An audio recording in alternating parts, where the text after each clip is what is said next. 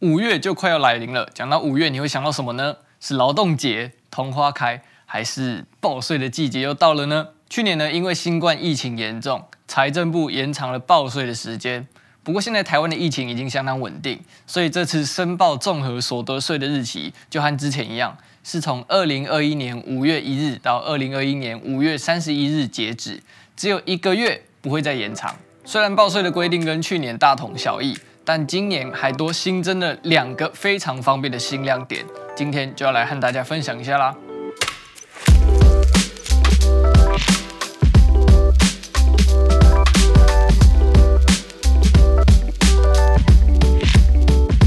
Hello，大家好，欢迎来到投资小学堂，我是你的主持人 H 编，今天要来教大家报税。诶，你可能会说报税有什么好教的？不就是那样吗？No No No No，今年很不一样。以前如果要登录报税的系统，就必须使用读卡机来读取自然人凭证、健保卡的资料。虽然说也有无卡申报的方式提供大家选择，但是还是很不方便啊！科技这么进步了，我还要每次准备读卡机才可以报税，而且自然人凭证这个东西也不是大家都有的吧？今年财政部终于听见大家的心声，有相当大的突破，多了一个超强的报税神器，那就是行动电话认证登录。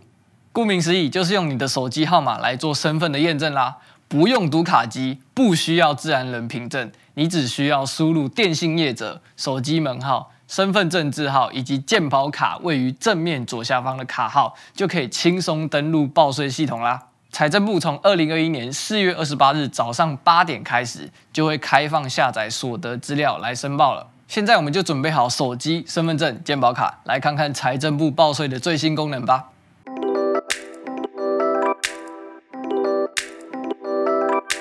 五步骤完成手机报税。手机的操作画面可以到我们的 YouTube 频道观看详细的步骤，在 YouTube 上搜寻“理财很好懂”就可以找到了。那么要如何使用手机报税嘞？首先打开浏览器，搜寻财政部电子申报缴税服务网，点进去网页后按重所税结算申报，选择手机版报税就可以啦。这边建议浏览器使用 Safari 或是 Chrome 会比较好。第一步呢，可以使用三种方式进行认证登录，有行动电话认证、户号加查询码，以及行动身份识别 （TW FIDO）。登录之后的第二步，系统会自动带入你的所得资料、扣除额等等相关资讯，你只需要填好电话跟地址就可以了。第三步，系统会自己跑出应缴纳的税额，你可以点选查看、下载所得、扣除额的清单来确认税额有没有错误。接着第四步就是进入缴税退税的阶段啦。缴款的方式有委托取款转账、信用卡、ATM 或是活期存款账户，可以依照个人习惯做选择。最后第五步也是最重要的一步，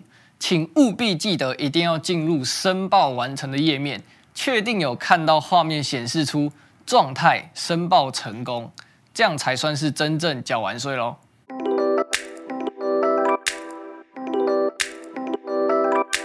不过还是有几件事情得留意一下，并不是每一只手机号码都可以报税。你的手机号码必须是本国纳税义务人亲自申办的月租型门号才可以，外国人企业门号、亲子卡以及预付卡都是没有办法使用的。而且在申报的时候要记得关闭 WiFi，使用 4G 或是 5G 的行动网络，才可以证明你才是本人。另外还有一个要注意的限制，就是除了电话号码、地址、退税账户。其他资料像是调整所得额、新增抚养亲属等等，都无法修改和增加，也没有办法上传证明文件。还有，加计自用住宅购屋借款利率后，列举扣除额大于标准扣除额的人，也不适用手机报税。如果要选择申请延期、分期缴税和使用现金、票据、晶片、金融卡、行动支付这些付款方式的话，手机也是不支援的，还是得用电脑来做申报。也就是说，手机版只提供很阳春的报税功能而已。毕竟手机人人有，但是限制这么多，有时候有一些需求无法被满足时，